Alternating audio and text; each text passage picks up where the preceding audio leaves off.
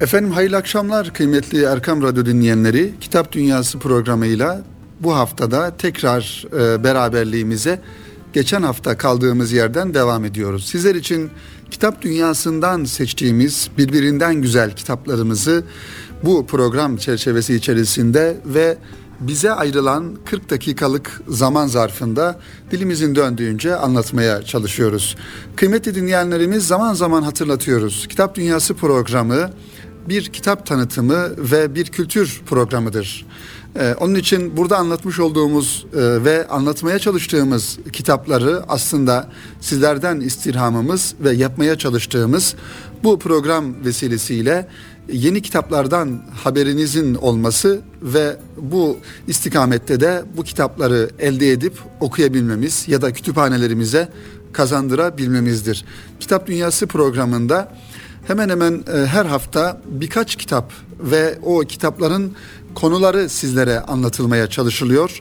İnşallah bu manada faydalı olduğunu düşündüğümüz kitapları sizlerle paylaşıyoruz. Umarız ki kitap dünyanıza bizim kitap dünyamızdan güzel katkılar sağlayabiliyoruzdur.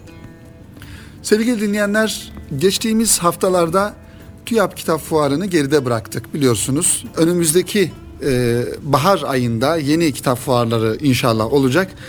Kış dönemine girdiğimiz şu dönemlerde belki zamanlarımızı biraz daha kapalı mekanlarda, evimizde ya da iş yerlerimizde ya da bulunduğumuz şehirlerde geçirdiğimizden dolayı yaz günlerine kıyasla biraz daha kendi içimize dönük bir hayat tarzı sürdürdüğümüzden dolayı kış aylarında daha çok kitap okumaya zaman ayırabiliriz.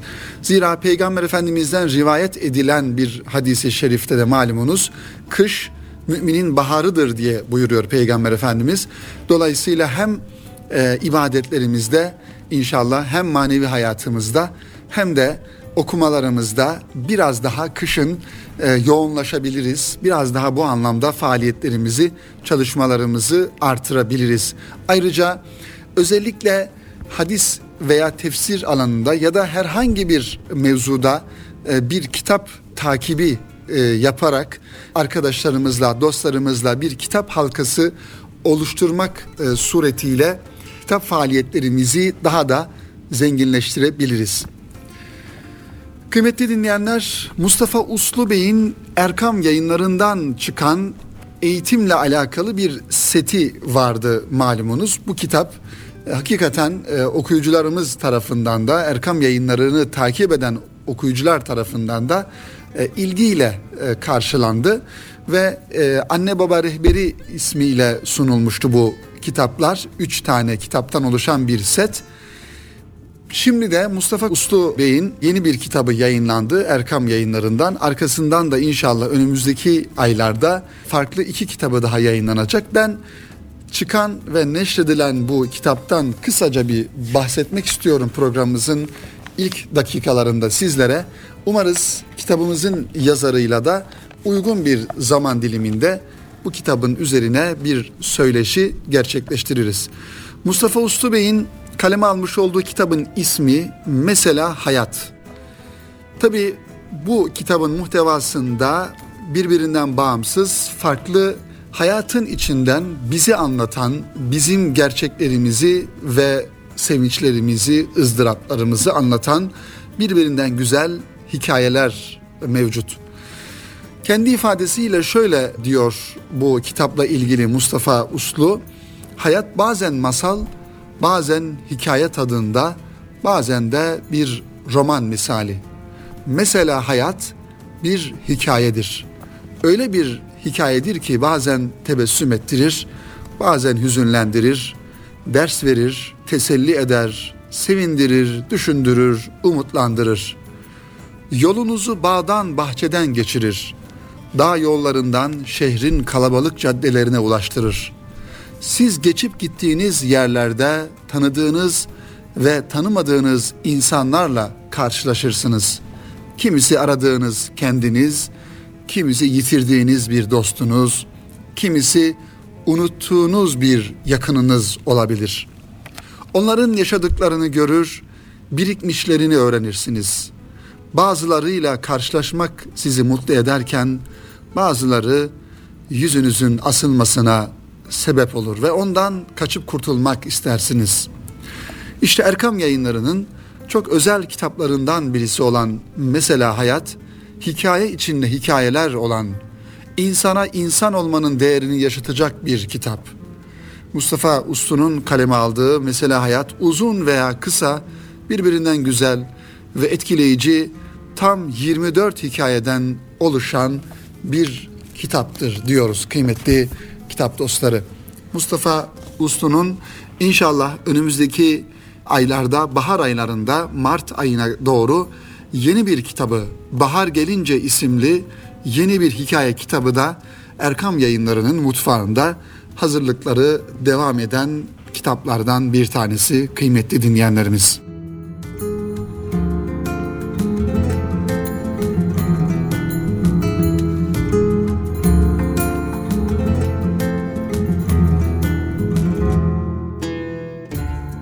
Sevgili dostlar, ikinci kitabımıza, programımızın birinci bölümünde ikinci kitabımıza şöyle bir baktığımızda, bu kitapta aslında isim olarak her birimizin yakından tanıdığı ve kitaplarını okuduğu bir büyük mütefekkirin kaleme almış olduğu bir kitap. İmam-ı Gazali Hazretleri'nin Kalp Risalesi isimli bir kitap. Biz tabii ki İmam-ı Gazali Hazretleri'ni daha çok yine Erkam yayınlarından neşredilen ve farklı yayın evlerinden farklı tercümeleri neşredilen İhyay-ı Ulumuddin isimli kitabından, o tasavvuf klasiği eserinden tanıyoruz. Onun için Mustafa, e, onun için İmam-ı Gazali Hazretleri'nin Kalp Risalesi isimli kitabı da en az İhyay-ı Ulumuddin kadar önemli ve Ee, okunması gereken bir kitap diye düşünüyoruz. On, o yüzden kıymetli dinleyenler, bu kitabı da programımıza konuk etmeyi arzu ettik. Bakalım Kalp Risalesi isimli kitabının muhtevasında İmam-ı Gazali Hazretleri yıllar öncesinden bizlere neler söylüyor? Kalp lafzından maksat ve gaye, insanoğlunun anlayan ve şeylerin hakikatini bilen merkezi olduğunun anlaşılmasıdır. Nadiren de göğüsteki et parçası kast edilir kalp ifadesiyle. Çünkü o latife ile kalbin cismi arasında özel bir alaka vardır. Kalbin askerleri iki tanedir. Gözle görülenler. Bunlar el, ayak, göz, kulak, dil ve diğer gizli açık azalardır. Bütün bunlar kalbin hizmetçisidirler ve onun emrin, emrindedirler. Kalbe itaat edecek şekilde yaratılmışlardır. Asla ona muhalefet etmeye güçleri yetmez. Bu azalar emri yaparlar fakat yaptıklarının bilincinde, şuurunda değil, değildirler. Yani yaptıklarının ne olduğunu bilmezler ama yaparlar. Kalbin merkezi bedendir. Azığı ilimdir. Bu azıktan faydalanmasını sağlayan sebepler ise insanın yapması gereken veya yaptığı salih amellerdir. İnsanoğlu bu alemde azıklanmaya mecburdur.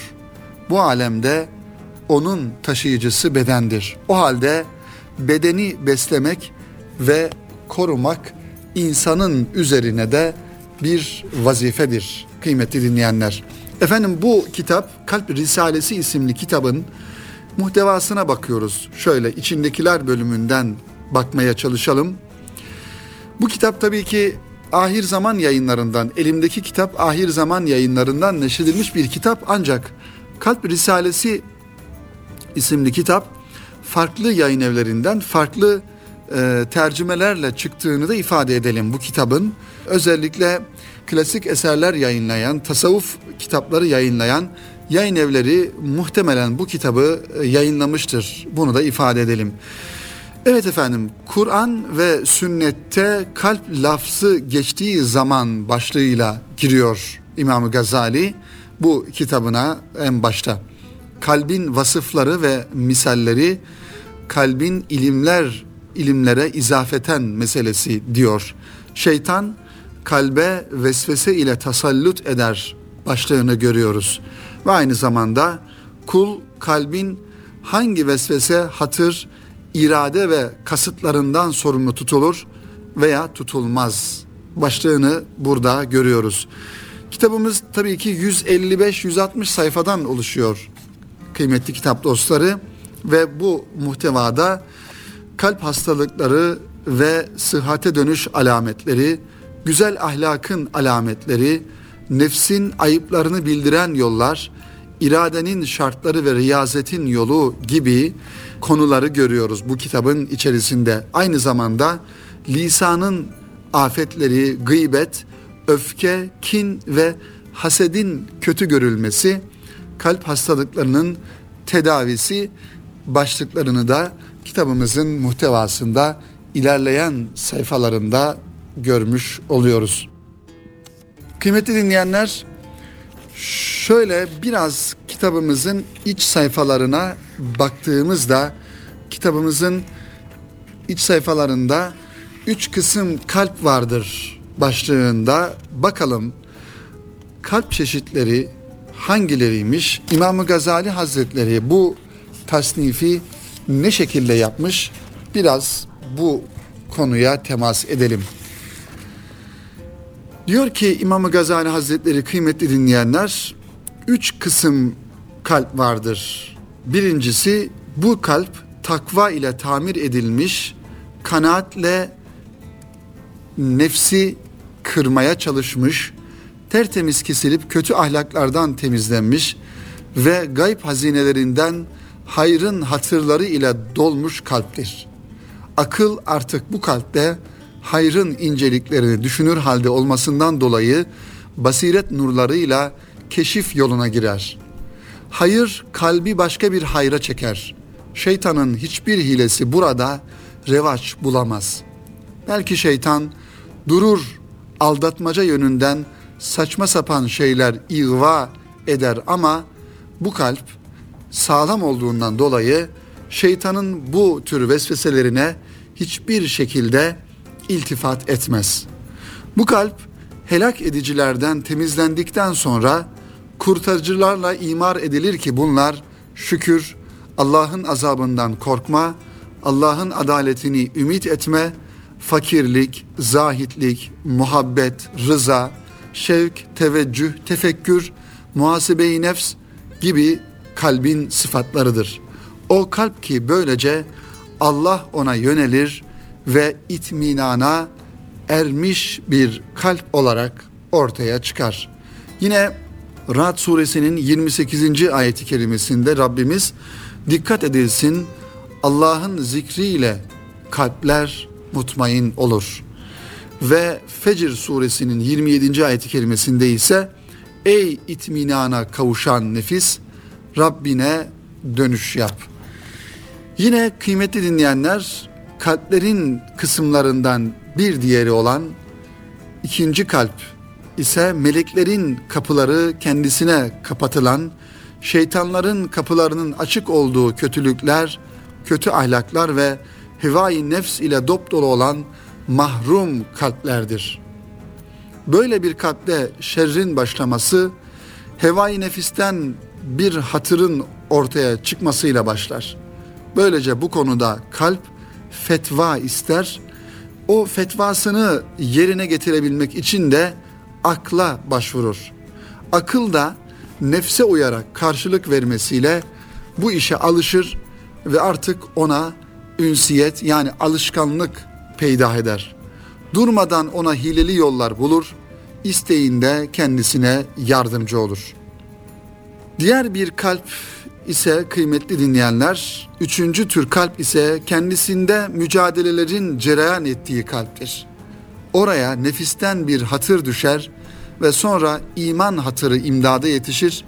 İmandan bir hatır düşer ve şeytanın hatırı koşup gelir. Burada şeytan bilinen usulleriyle sürekli insanı veya nefsi tahrik halinde, halindedir. Çevresindeki makam ve mansıplarla, şehvetlerle, yaptıklarını süslemekle sürekli hücum eder. Melek de ahiret nimetleriyle cehennem azaplarıyla, sabırla sürekli takviyede bulunur. Kalp iki ordu arasında daima çekiştirilir. Neticede ya o tarafa ya da bu tarafa meyleden bir kalp haline gelir diyor İmam-ı Gazali Hazretleri kalbin çeşitlerini bizlere ifade ederken.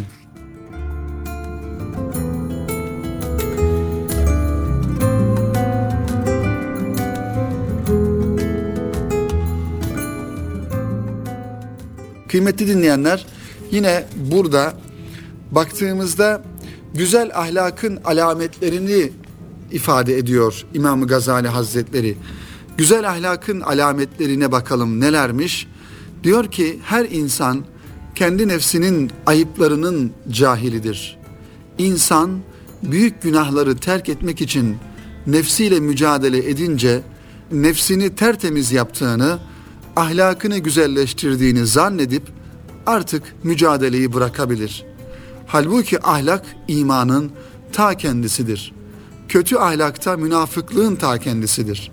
Allah mümin ve münafık vasıflarını kitabında, Kur'an-ı Kerim'inde belirtmiş.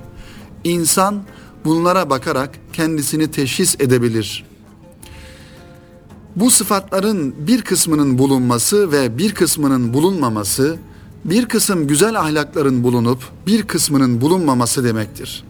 Kişinin haya sahibi, az eziyetli, çok salih, doğru lisanlı, az konuşan, çok ibadetli ve anlayışlı olmasıdır güzel ahlakın alametleri. Aynı zamanda fuzuli konuşması pek az olur. Hayır ve sıla-i rahim yapar, vakarlı, çok sabırlı, çok şükredici, Allah'ın hükmüne razı ve halim olmasıdır güzel ahlakın alametleri. Yine şefkatli, iffetli, ince hisli olması, lanet edici, küfürbaz, kovucu, gıybet edici, aceleci, hasetçi, cimri, yüzü ve lisanı kendi kontrolünde olmayan değildir güzel ahlak sahibi Müslüman. Allah için sever, Allah için buğz eder ve Allah için razı olur. Yine Allah için öfkelenir. İşte güzel ahlakın alametleri bunlardır diyor İmam-ı Gazali Hazretleri kıymetli dinleyenlerimiz. Ve diğer taraftan baktığımızda kitabımızın farklı sayfalarında kıymetli dinleyenler kalbin rahatsızlıklarını, kalbi hastalıklar onlara da temas ediyor ve başka bir mevzuda ise şeytanın kalbe giriş yollarını bize öğretiyor İmam-ı Gazali Hazretleri. Bunları da ifade edelim kıymetli dinleyenler ve bu kitabımızın tanıtımını sonuçlandıralım. Şeytanın kalbe giriş yolları önemli bir mevzu sevgili dostlar. Zira günümüzde manevi eğitimden ve manevi ortamlardan yoksun olduğumuz süre içerisinde şeytan ve nefis elbette ki bizi bırakmayacak ve kalbimize giriş yollarını deneyerek kalbimize gir- girecek ve gafil bir kalbe, Allah muhafaza, duyarsız bir kalbe, ilerleyen safhalarda da mühürlenmiş bir kalbe sahip olmamız, olmamız için e, elinden gelen gayreti gösterecektir. O yüzden öfke anı şeytanın kalbe giriş yollarından bir tanesidir. Ki öfke şeytandandır. Şeytanın kalbi kalbine, gözü gözüne oturur.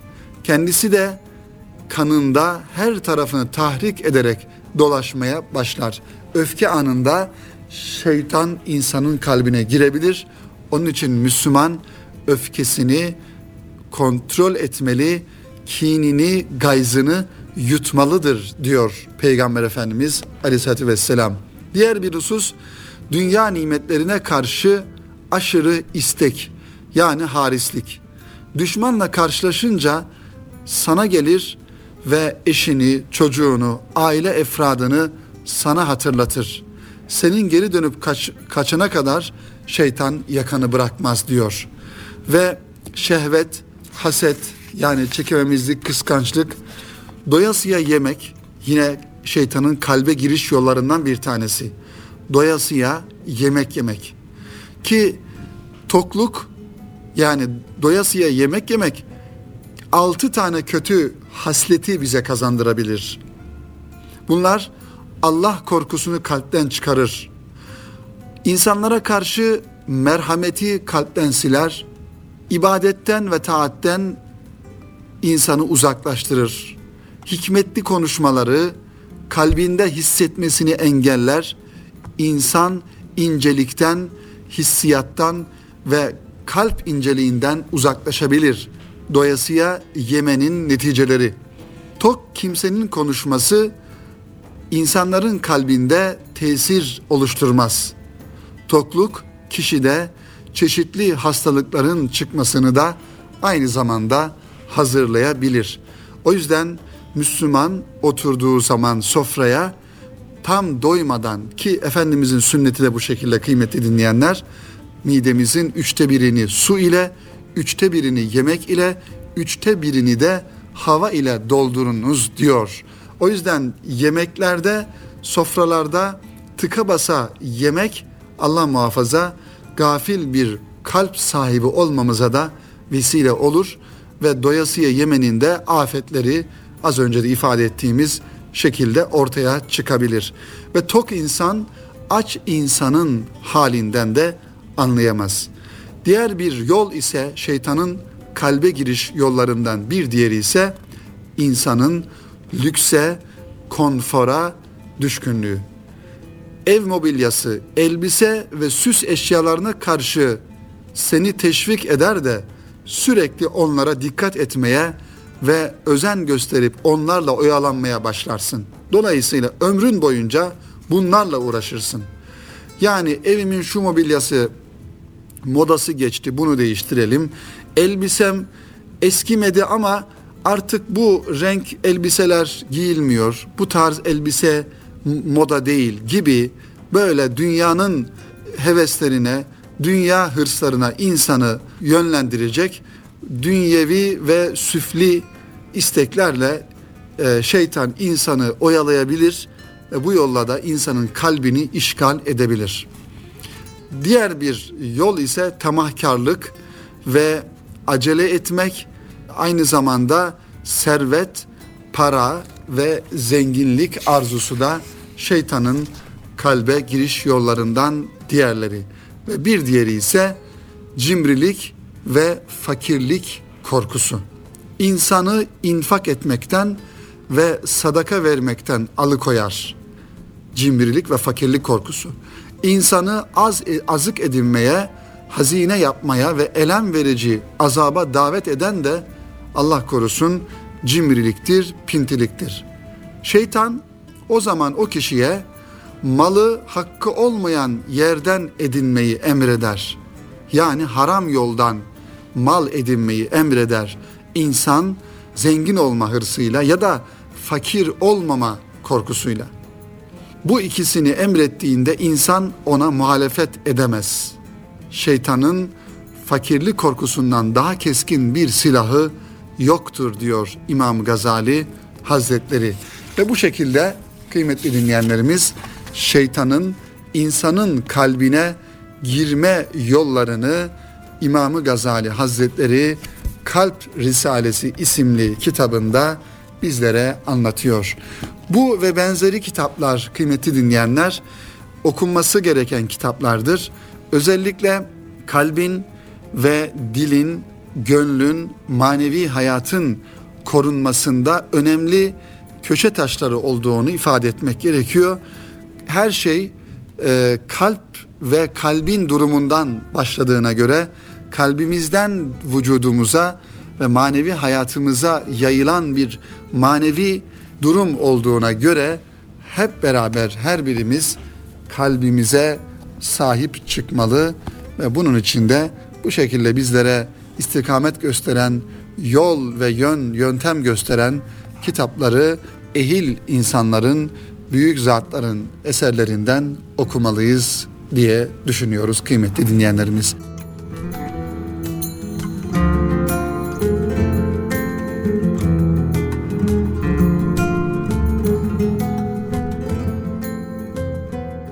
Efendim, şimdi Mostar yayınlarından bir kitap yayınlandı. iki bin on altı yılı itibariyle henüz yeni bir kitap ve yüz yetmiş altı sayfadan oluşuyor bu kitap. Kimin bakalım? Davut Bayraklı'nın Mücahit Mürşitler ismiyle yayınlanan bir kitap. Kıymetli dinleyenlerimiz, malumunuz toplumları yönlendiren, toplumlara istikamet veren, belki yeni ifadeyle akil insanlar veya kanaat önderleri denilen insanlara her zaman ihtiyaç duyulmuştur. Bu insanlar bazen kendi kitlelerini maalesef yanlış da yönlendirme durumları da olmuş. Ancak tarihe baktığımızda özellikle sömürgecilik karşısında mücadele veren önemli şahsiyetleri, önemli insanları görüyoruz ve yıllarca İslam topraklarında, Müslüman topraklarında, İslam coğrafyalarında Müslümanları ve İslam topraklarını sömürme gayretinde olan güçlere karşı yine bahsettiğimiz anlamda kanaat önderleri, o toplumun liderleri pozisyonda olan, mürşit vasfında olan insanların olduğunu görüyoruz. İşte Davut Bayraklı bu anlamda bir kitap hazırlamış. Mostar yayınlarından Mücahit Mürşitler ismiyle bu kitabı takdim etmiş.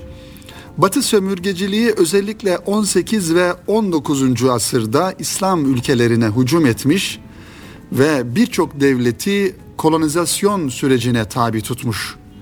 Batılılarca öteden beri sömürgecilerin hedeflerinden biri olan Afrika kıtası da bu yüzyılda adeta talan edilmiş. Müslümanların yaşadığı topraklar dört bir taraftan kuşatılmış ve hızla istila edilmiş. Eski dünyanın ve medeniyetin beşiği olan bu yerlerde sömürgecilik karşısında özellikle tasavvuf ehlinin tavrı ve duruşu son derece önemli bir faktör olarak karşımıza çıkıyor. Halk bazı bölgelerde dergahlar çevresinde örgütlenmiş ve işgallere karşı böyle direnmiştir. Mesela Türkiye'ye baktığımızda kıymetli dinleyenlerimiz, Kurtuluş Savaşı yıllarında da Kurtuluş Savaşı'nın kazanılmasında ve Osmanlı Devleti'ne neredeyse artık bitmiş, tükenmiş, yorulmuş ve çökmüş bir halkın üzerine saldıran o güçlere karşı yeniden bir diriliş hareketini oluşturan aslında en önemli faktörlerden bir tanesi de yine o yıllarda tasavvuf çevresi içerisinde bulunan kitleler olduğunu söylemek lazım. Bu konunun ayrıntılı bir şekilde incelendiği Türkçe eserlere ne yazık ki pek fazla rastlayamıyoruz. Yine de bazı güzel çalışmalar da yok değil. Sömürgecilik ve tasavvuf konusunda belli başlı çalışmalar oldukça sınırlı. İşte bizim aklımıza bu anlamda gelen, bu şekilde hazırlanan kitaplardan bir tanesi Muhammed Ali'nin İslam and Colonialism adlı çalışması. Yalnız Muhammed Ali konuyu modern Endonezya ve Malezya'nın doğuşu kapsamında sınırlıyor. Bu bahsetmiş olduğumuz kitabı hazırlayan Davut Bayraklı söz konusu kitabında bu süreci sömürgeye karşı sufi direniş olarak adlandırıyor. Bu başkaldırı ve cihat hareketleri tabii olarak farklı tarikatlara mensup mürşitlerin önderliğinde devam etmiştir. Libya'da Muhammed Senusi ve Şeyh Ömer Muhtar, mesela bunlardan bazıları. Ömer Muhtar'ı ki hepimiz biliriz, Libya'da Fransızlara karşı vermiş olduğu o mücadelede etrafındaki insanları hangi e, motivasyon unsuruyla tuttuğunu az çok tahmin edebiliriz.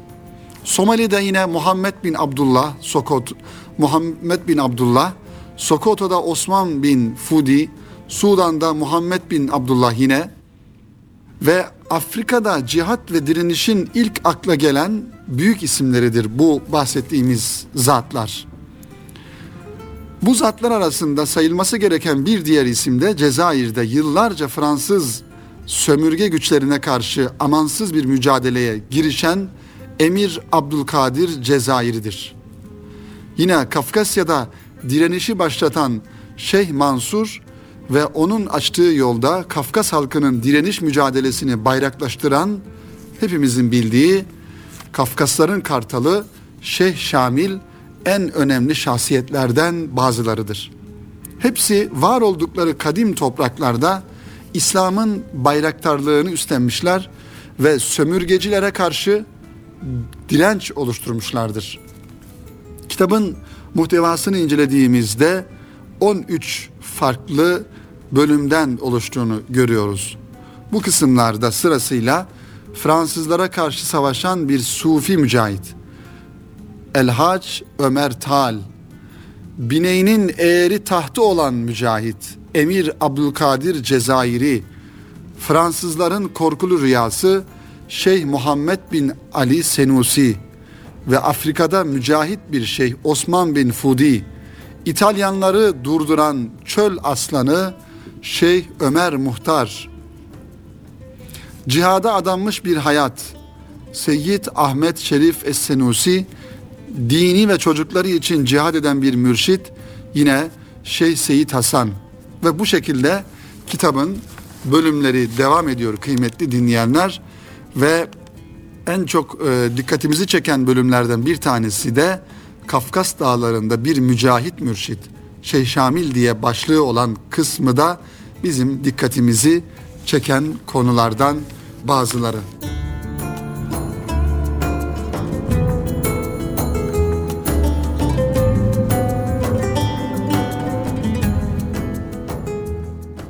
Kitabı okurken yazarın bazı tespitlerini e, burada ifade etmek gerekiyor. Bayraklı'ya göre tam bir haçlı kafasıyla sömürgecilik yarışı içerisine giren İngiliz, Fransız, Rus ve İtalyan güçlerinin bu yarışı Kafkasya, Kuzey Afrika ve Anadolu topraklarının kelimenin tam anlamıyla talan edilmesine, bölgede yaşayan halkın özgürlükleriyle birlikte her türlü zenginliklerini ve kültürler, kültürel değerlerini kaybetmesine kapı açıyordu.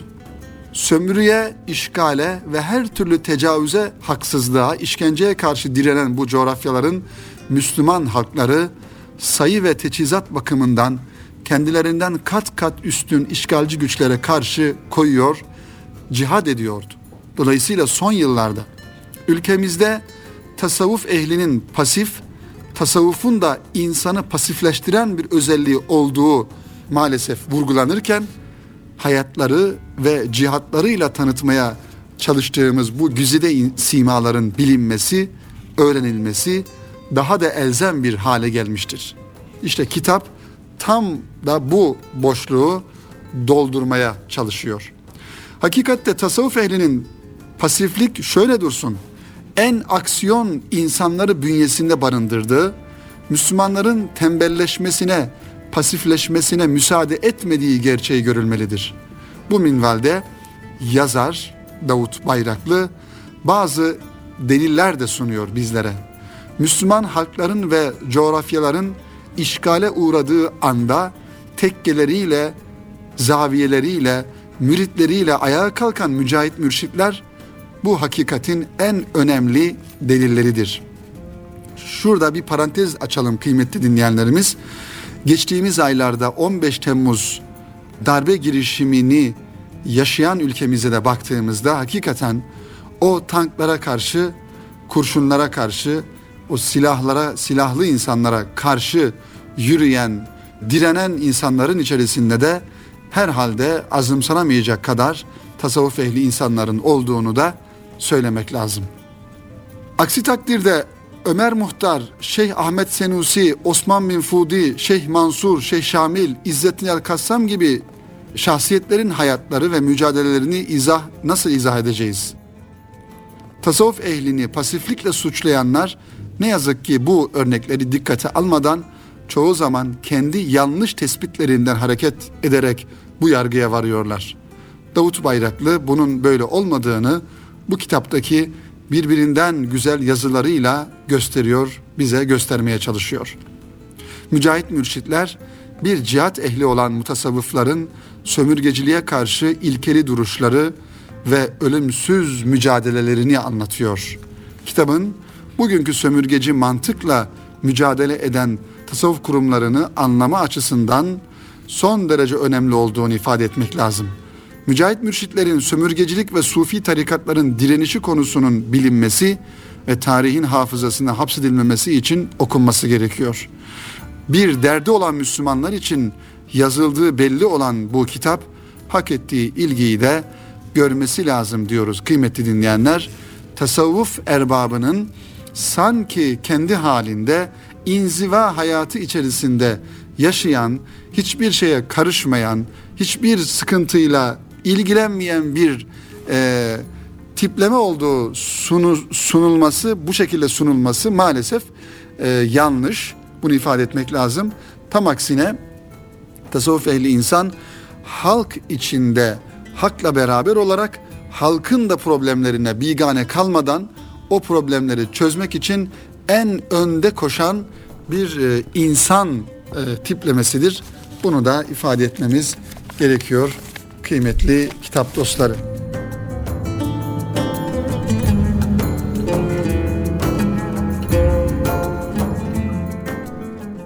Efendim şöyle bir de son çıkan kitaplara bakalım. Yayın evlerinden e, son çıkan kitaplar neler?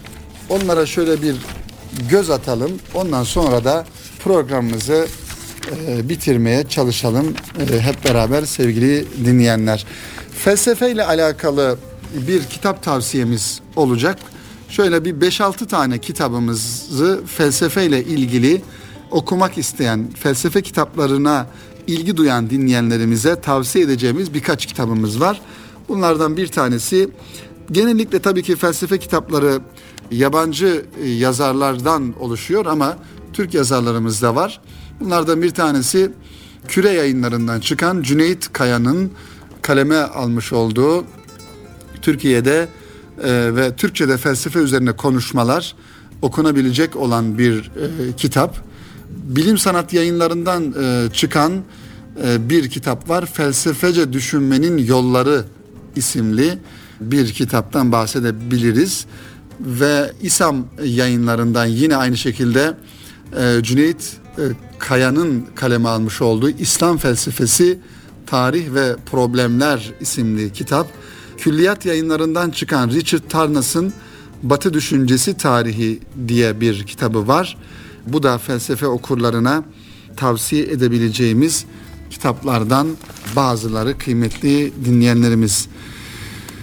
Şöyle birkaç yayın evinin kitaplarını ifade edelim. Dergah yayınlarından çıkan Metin Toprak'ın Hermenötik ve Edebiyat isimli kitabı, yeni çıkan bir kitap. Ve Tanpınar'ı Nasıl Okumalı, Besim Delaloğlu'nun kaleme almış olduğu ve Kadim yayınlarından çıkan Tanpınar'ı Nasıl Okumalı isimli bu kitabı da biz alabiliriz.